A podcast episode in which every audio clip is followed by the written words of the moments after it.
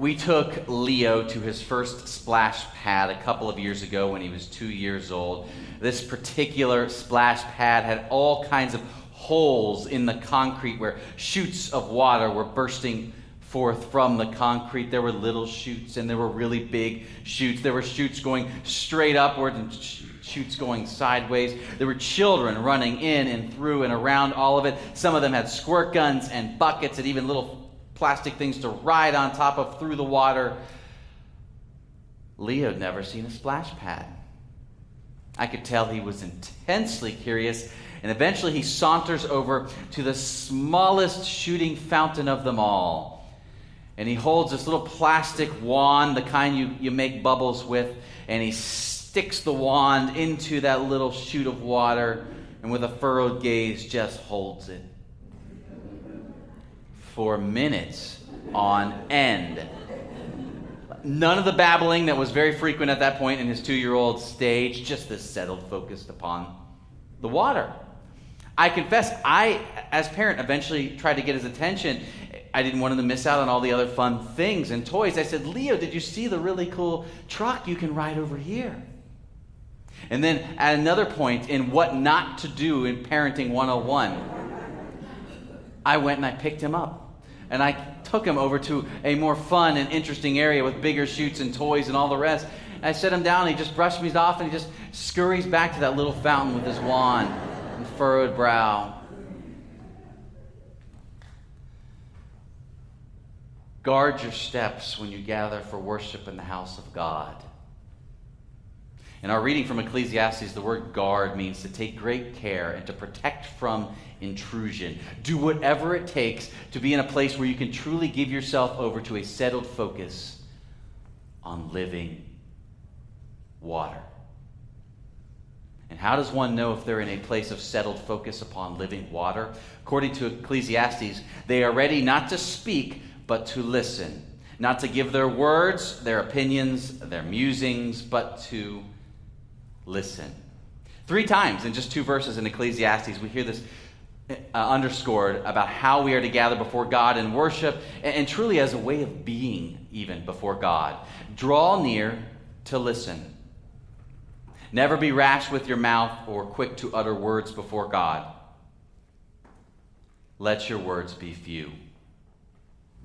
The repetition, of course, points to the fact that that is a problem for most people then and now. A recent study found that over 80% of us check our phones within the first 15 minutes of waking up. And so our day really does start with incessant chatter globally, politically, socially, weather wise, work wise. And then there's also the, the TV chatter and the radio chatter and the texting chatter and the email chatter and the meetings chatter. And then, of course, there's, there's all kinds of internal chatter. And then we arrive to worship, and the Word of God from Ecclesiastes declares stop. Do not let your heart be quick with any word, within or without. Let your hearts know a settled listening for God before you have words. And examples even given in our scripture, L- like you who make a vow and, and you open your mouth to declare a promise to God or to someone else. If you open your mouth, if you, if you say it, do it now. And if you're not going to do it, then don't open your mouth. Let your words be few. One thinks if Ecclesiastes were writing in our time, it might read this way When you type up that email or that text, and all of your angst or fear or anger, and you can feel the unsettledness in your body, stop. Stop the words. Press delete. Listen for God. That is wisdom. The wisdom of Ecclesiastes is a wisdom we find echoed in Scripture uh, uh, one that some of you may well know because you may have been praying it this past week. It was on your postcard you received after worship last week. Be still and know that I am God, Psalm 46, 10. That the root of that word, be still, in, in the Latin is vacate, from which we eventually get vacation. As in vacate, Take a break from needing to speak, needing to respond. Take a break from needing to be in control, needing to be in charge. Take a break from being God. Vacate and know that I am God. Why is this so centrally important? And the answer is named in a rather straightforward manner in our Ecclesiastes reading For God is in heaven and you are upon earth. God sees the whole picture, all of reality across all of the world and every heart throughout all time, and certainly all of the reality of any particular situation or angst in which we find ourselves. Wisdom approaches prayer and worship not with a cluttered heart of chatter, not with mindlessly speaking doctrinally correct words, but instead a willingness to listen before living water. And listen in open humbleness no matter what God might say. Because it is God, not us, who has true perspective, true wisdom, real truth. And in a world where there is so much chatter, online, on the television, on the radio, among us, coming at us from every direction all the time, to a point where we are constantly asking ourselves which sources are actually true. I think there is a genuine hunger for some real perspective, some real wisdom, some real truth. In our reading from John chapter 18, Jesus subtly echoes the wisdom of Ecclesiastes that we might know truth. In his back and forth with, with Pilate during Jesus' trial, he states plainly Everyone who belongs to the truth listens to me. Pilate's response sounds almost perfectly postmodern. What is truth? And did you catch Jesus' response? Nothing. Pure silence. Pilate asks, What is truth? And the next thing that happened is that Pilate leaves Jesus standing quietly before the question itself What is truth? And I just imagine this scene with the other people there present, waiting for Jesus to respond to Pilate's question, looking for Jesus to say something to this profound question. And no words are coming from Jesus' mouth, and so they just keep staring. And maybe uh, eventually it dawns on a few of them that all the words have stopped. And what they have before them is the singular living Word. His Word, His way, His very person. He is the truth being made known all the more clearly, not in the back and forth debate with Pilate, but in the silence hovering around that question. We guard our steps. We slow our speech. We quiet our hearts because we believe not only does, does God have all perspective, which we talked about in last week's sermon a good bit more, uh, but really that Jesus also is himself truth. And he is quite near for those with ears to hear and eyes to see. What does it look like for us to do whatever it takes amid the ongoing cacophony of sound and voices always, always around us what does it look like to create the kind of space within and without that allows us to listen for the bubbling of living water? What protects our focus? Perhaps for some, that is why you are here week in and week out in worship. It is a space to hear afresh. For some, it is walking in nature. For some, it is, it is music. For some, it is attending to the cries of neighbors through whom we hear the voice of Jesus. For some this past week, it has been Robert Craven's video that was sent out via email to the church on prayer as listening. And again, if you haven't seen that and been able to receive that meditation, it's in the lobby for you after worship. But what does it look like regularly for us to guard our steps? Because if we can open long enough before living water, before our God who is heaven, we may not hear all of the answers. We may not be given perfect clarity on all matters before us, but we can and we will hear afresh the truths which frame and inspire and build God's kingdom on earth as it is in heaven. As I watched Leo stare so determinately at that water. I remember how it struck me that these minutes on end were probably blowing him away, as every paradigm he knew about gravity was now in question. Up until that point in his two year old life, everything that goes up comes down. I mean, you open your hands in your high chair with your mac and cheese, it goes on the ground. And Dexter faithfully comes and eats it. Right? You, you, step off of a step, you tumble. You drop the, the, the water in your cup, it, it goes down. But now, for the first time, something's shooting upwards.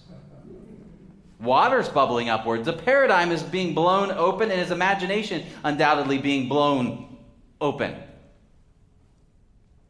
If we come before God without all of our chatter, within and without, if we find spaces to protect our hearing,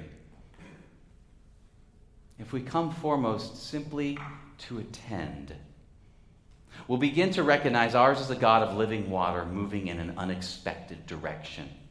For instance, if we come foremost seeking to listen, we will hear Jesus say upside down things. Just when we assumed that it really is best to have a lot of money and means, and it's unfortunate for those who go without, that's as obvious as the direction of gravity. We listen before the living water who speaks, Blessed are the poor. Just when all the chatter trumpets the importance of being happy and finding happiness and, and, and staying upbeat, that's, that's the gravitational pull of how we should all be. We listen before living water who speaks, Blessed are those who mourn. Just when all the chatter makes you believe you need to really be worrying more about your savings, your retirement, your children, your grandchildren, your health, are you doing enough about this or that? Living water speaks. Rejoice in the Lord always. Again, I say rejoice. Do not be anxious in anything, but in every situation, by prayer and petition, with thanksgiving present your request before God. Just when all the world's chatter makes it clear how you should deal with people who wrong you, who wrong your city, who wrong your nation, eye for an eye, eye, jail for the bad, bombs for the evil. I mean, this isn't rocket science, the direction gravity pulls with how we need to deal with. Love your neighbors. Pray for those who persecute you just when our guilt, our shame, our failing, our disappointment, our addiction pulls us down once again, and we think forever gravity has pulled us unto this. Therefore, there is now no condemnation for those who are in Christ Jesus. Or perhaps most stunning of all, just when we thought death was the inevitable end. Death, the most obvious and powerful of all gravitational pulls on earth. Living water speaks I am the resurrection and the life. Those who believe in me, even though they die, will live. You stare and listen for Jesus, and what you come to hear is nothing short of gravity defying, water breaking through impossible concrete situations. It is a fountain of life shooting in the opposite direction. And if we stare and listen long enough, the imagination is sanctified with, with holy possibilities so good and upside down, we could never have dreamt of them on our own, anxiously running from this and that and all the chatter. I love that quote from the early 20th century French writer Antoine de Saint Exupéry. If you want to build a ship, don't drum up the men to gather wood, divide the work, and give orders. Instead, teach them to yearn for the vast and endless sea. If you want to see lives truly changed, the church truly grow and flourish, the kingdom of God in Georgetown and the world truly grow and flourish, don't provide a list of, of sort of do's and don'ts of what we need to be about. Attend fully to the gravity defying living water who is Jesus. And find yourself captive to possibilities previously unimagined. Living water makes us yearn for the vast, endless sea of life? How will our imaginations be attentive, be made attentive again to that gift? What is the next practical step? You must become like a child. Oftentimes, it is we adults who get so anxious or antsy or bored, and we've got to move on to the next, more exciting thing. Speak up when the silence is awkward or difficult. We're ever captivated by the, the, the latest, most anxious chatter or the, the latest, most interesting gossip. Become like a child. Maybe a toddler specifically. Situate yourself before living water and stare and listen with an intent focus for the rippling of living water. Let God shape your heart's imagination. And if in that prayerful, childlike, reverent listening, your heart is captured for a yearning of that vast and endless sea of God's kingdom within and out there, that will be far more than enough for the journey ahead. And so, what I want to do is end this sermon a little bit differently and invite us into space of reverent listening by way of an exercise Fred Rogers once did on his show, Mr. Rogers' Neighborhood. One time he asked the children, Do you know how long a minute is? And then he does something unheard of on television. He goes, he sits down on the, on the step in front of the children, and he pulls out an egg timer, and he winds it for a minute, and while sitting on that step, he lets it tick. And I'm thinking to myself, how boring. Surely children change the channel.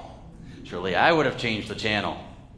But now, having seen Leo a couple years ago, I see this as part of Mr. Rogers' genius. He had a profound respect for children, their ability to hold attention to one thing and just be utterly engaged. He saw it as something we really should not outgrow. No, we wanted to affirm that as a very beautiful gift.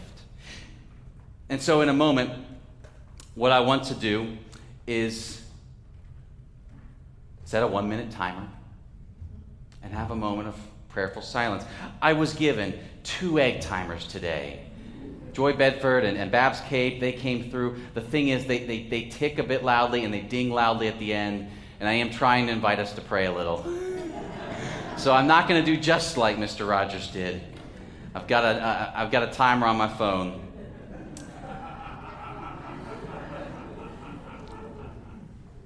And the invitation of this next minute is to vacate and know that I am God.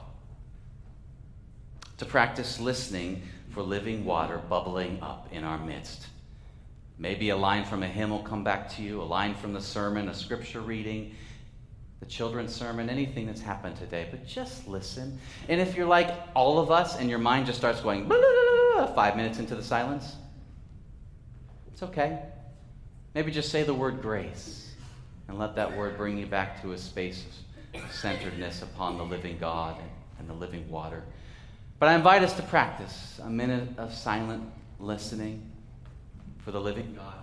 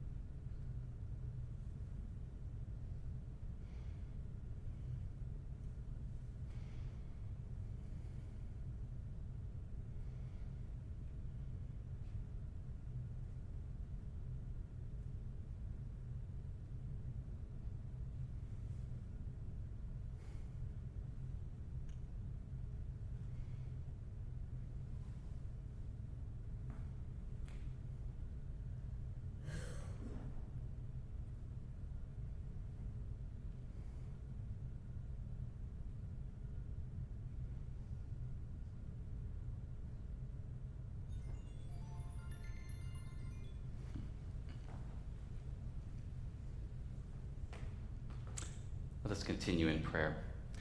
Our gracious God, we come before you this morning and seek our words to be few. that we might hear from you. We give thanks that you have faithfully spoken into our lives previously and even this morning. And now we lift our hearts with words on behalf of those who need your life giving water poured out upon their lives. We pray for those who have been stricken ill in recent days by the coronavirus or many of the other maladies made known around the world. We pray for your healing. And we pray you would help us hear your simple call to the church heal the sick.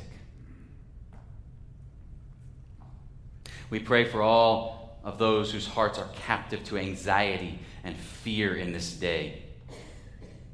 Whether because of news of the virus or the market or because of a situation quite near in their family, their workplace, their very lives. May each know the gift of your peace, which transcends all understanding,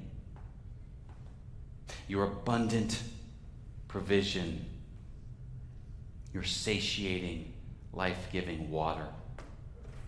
We pray for all caregivers, medical caregivers, counselors, Stephen ministers, hospice workers, family members stepping in to do their best. May each be comforted and strengthened in this season of caring May your living water abound to them in surprising and gracious and satiating ways in the coming days. We pray all this in the name of Jesus, who taught us to pray Our Father, who art in heaven, Hallowed be thy name. Thy kingdom come, thy will be done, on earth as it is in heaven. Give us this day our daily bread, and forgive us our debts, as we forgive our debtors. Lead us not into temptation, but deliver us from evil. For thine is the kingdom, and the power, and the glory forever. Amen.